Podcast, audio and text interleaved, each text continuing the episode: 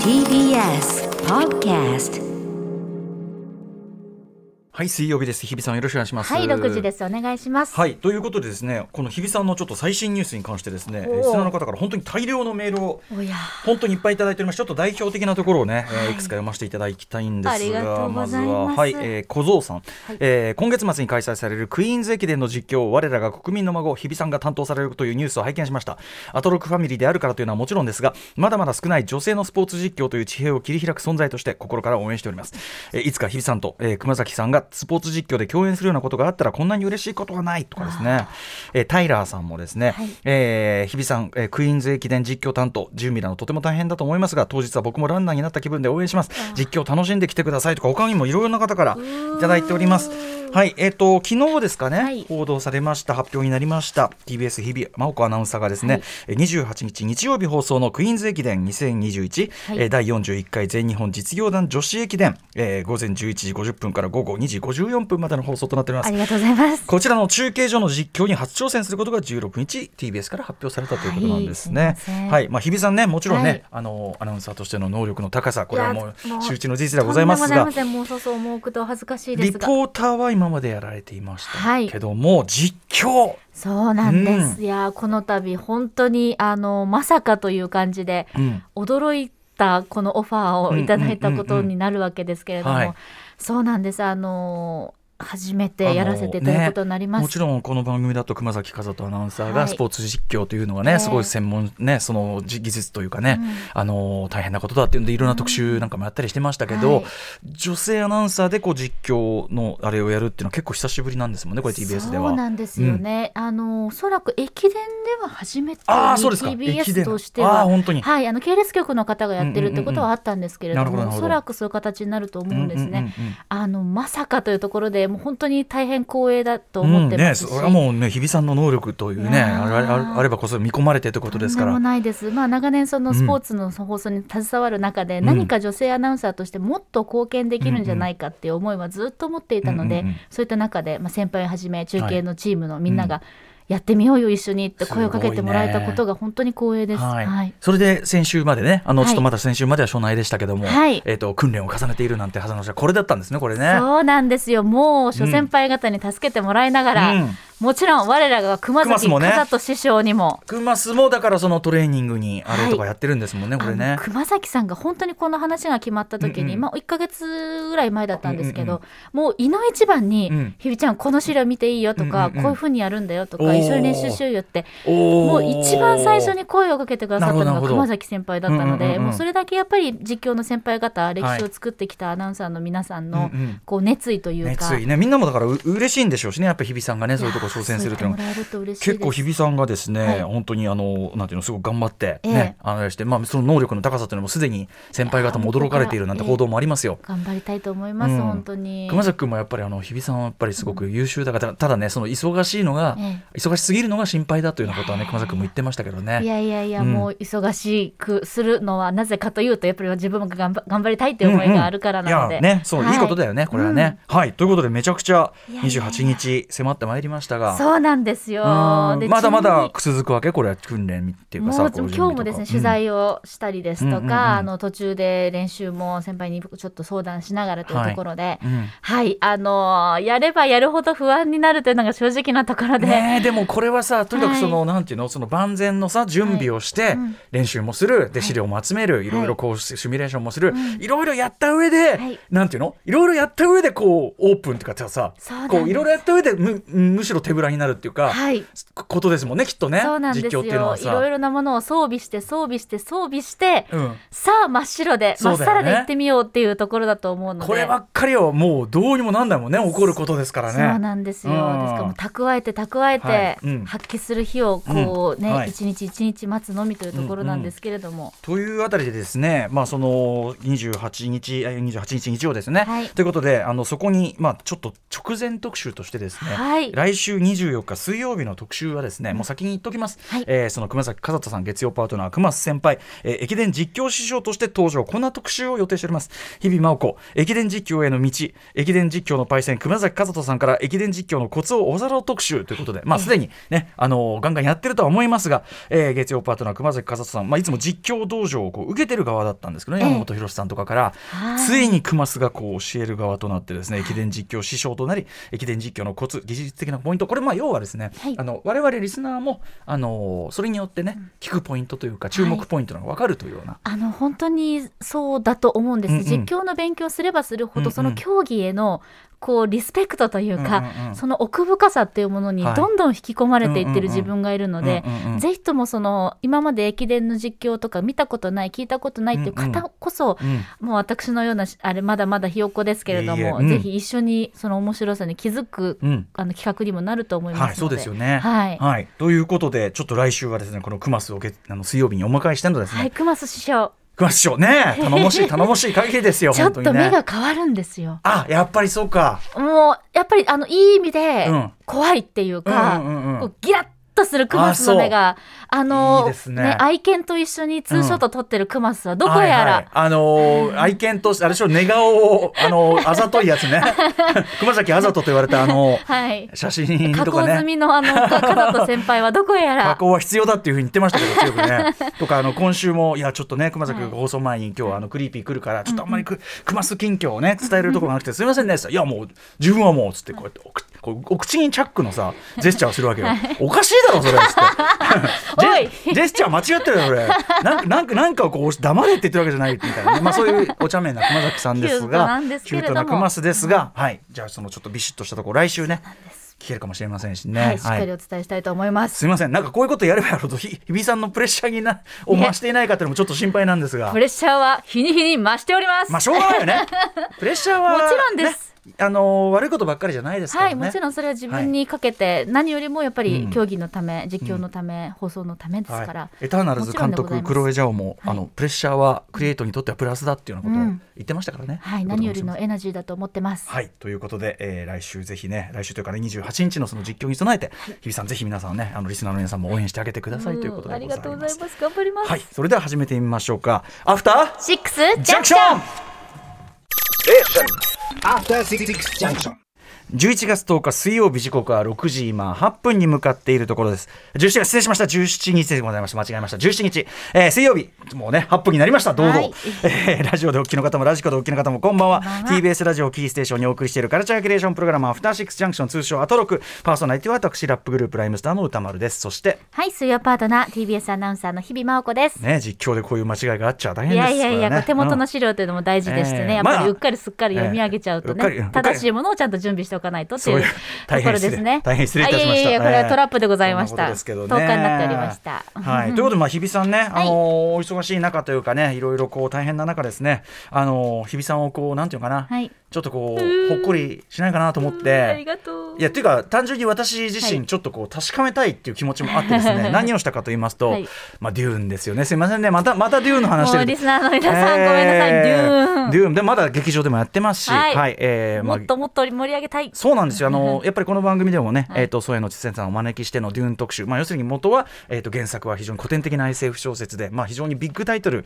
ようやくのついにあの久々の決定版的映画化かというところで続編も決まりましたからね。このタイミングで本当にあの見とくのがもう絶対におすすめなんですが、ね日本ではちょっとその砂の惑星の原作がしばらくちょっと絶版が続いたことで、ちょっとねあの知名度の差があるせいもあるのか。そしてまだシャラメの知名度もひょっとしたらそうなの。主演のティモシー・シャラメの知名度もはっきり言ってすごい日本人好みのはい。方だと思うんですよ、まあハンサムですよ。うん、気づいてほしい気持ちああバレ50。バレてほしくない気持ち気づかれてほしくない気持ち50。うん、今となって50 今でももちろんファンは多いけども、はい。い、わゆるそのだから僕がね、はい。あのネクストジョニー・デップだと、はい。ジョニー・デップ級に誰もが知る存在のになるのはもうちょっと先かもしれませんから、あ今回のが大きなきっかけかもしれませんが。そうですね、50-50です、今。そんなティモシー・シャラメ、はい。ね、私その、まあ、僕もだからでもシャラメすごい綺麗だなとはい。美しいと。であのー家にはその非常にこうねムービーマスターピースシリーズとかいろんなそういうこうえっと非常にこう本物に似せた、ん。すごくそっくりもう老人形級に似てるようなフィギュアいくつもありまして、はい。えーでまあまあ、並べてたりするんですけどもあのそういうんでもうシャラメあるならやっぱ欲しい俺もめでたいわっていうふうにほ思って調べたところまずその僕がいつも買ってるその6分の1サイズというね、えー、30センチぐらいですかね、えーこれが一番まあ要するに精度としては高い感じなんですが、さらにまあ最近4分の1のも増えてきましたけどうーね。ん。あのー結構大きいですね。そうなんですよ。でもそのラインではやっぱりこの契約関係とかもあるのか出てなくてですね。ほうほう。っていうかシャラメって今までまずそのこのデューンタイミングまではそこまでの対策とか出てないからそうなんですよ。あのねあのフィギュアなんか作られてるはずもなくて。きっかけのととなる作品がなかなかね。そうなんです。なので、あのオフィシャルでは今まで出てなかったんだけど、はい。デューンはさすがにどれか出てないかなって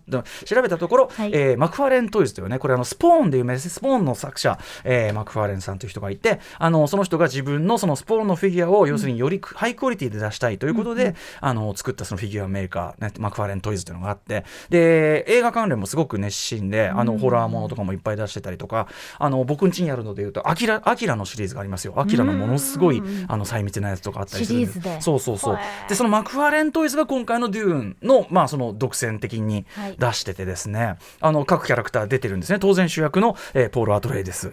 ね。ポール。シャラメもでつまりそのあオフィシャお俺の知る限りオフィシャルでは初のシャラメフィギュアなわけですよ。確かにデビューです。デビュー。フィギュアデビューフィギュアデビュー。でですね、はい。ただその、だから、いつも僕が買ってるやつよりは、その多少、その、なんていうかな、ククオリティとか、その2、二度はね、ちょっと落ちるかなっていうふうに思いつつも、でもちょっと出来結構、でもなんかプロポーションとか結構良さそうだし写真見本見ると、なんか誰か買わねえかななんて、誰か買ったらその様子見んのになみたいに思ってて、で、先週日比さんと話しててね、はい。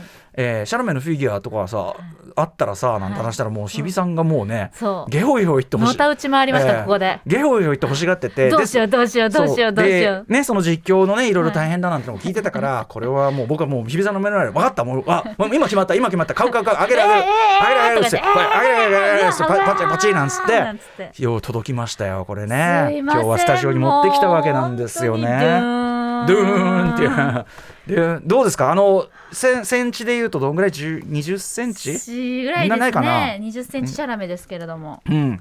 出来はー僕うんどうどう？いやあのあのシャラメですちゃんと。いいちゃんとシャラメではある、はい。うん、なんだこりゃじゃない。もちろん。まずやっぱりあのこのなんてえ何でしたっけ？このスーツスーツ、うんうん。ちょっとごめんなさい。シャラメを目の前にしうんてちょっとどちょっとドキドキし始めてる。砂漠で生き残れるようなね、あはい、スーツがありますよ。吸水スーツ、はいはい。これがまずすごく細かくできていて。できそうなんだよね。服は相当よくできてるね、これね。本当にでこう砂でさらされたような、ええちょっとこうザラッとした感じっていうのはい、汚しもついてます。うん。はい、できてますしこのマスクまでね細かく作られてます、でシャラメの最大の難しさというのはええ。やはりこの髪の毛だと思ったんです髪よがこうちょろんとかこうカールがかしててこうね、はい。ポロンと垂れてるような。このえねこう無機質なこう、うんうんうん。無機質でかつしっかりあるんだけどふわっとしてるこの髪質っていうのがん非常に難しいとどの思ってたんですけど程度前髪を垂らすかやっぱ勝負でもありますしね。はい。はい。これがですね非常にあの繊細にはい最大限の努力が大変見このられます。サイズにしては頑張っているというか、ちゃんとなびいてます、なびいている。うん。はい、そしてこの大事なこの顎。顎。顎のライン。はい、シャラメは顎顎。と私うん思っておりますけれども、このエラの部分とかもええええ非常にいいですね。顎合格ですか？顎合格です、うんうんうん鼻筋も素晴らしい、はいはい。でこの目の色までちゃんとシャラ再メ色、現してますか？はい。うんうんうん。いやこれは結構歌丸さんどうですか？いや僕も思ってたよりはいいと思います。はい。あのぜ全然あの要するにダメだこれはみたいな感じじゃなくてちゃんとええシャラメしてるってますし、してます。あの置き場所と光の当て方と見る角度によってはは、ですよ。結構いい線いくと思うんですよね。こ。の声帯よりかはこの上でから見て、はい。で斜めにしてさらに斜めのこの この何度って言えばいいんでしょうね。これね、うんうん。32度ぐらい？32度ぐらいの角度、はい。上斜め上ぐらいから見ると。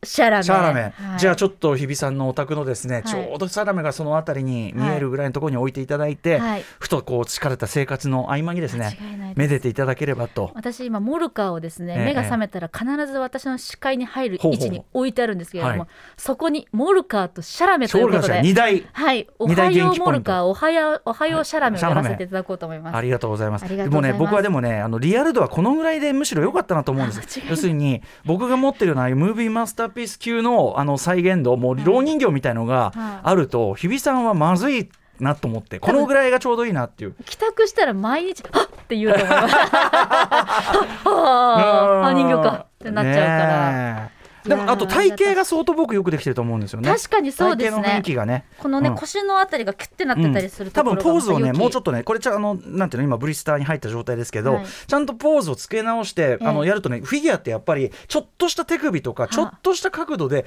途端に本当に生きてるようにはあ。生き生きしだすからポージングも結構勝負なんで。楽しみ、うん。どうしよう。上げ上げどうしよ上げてもいいんですよ。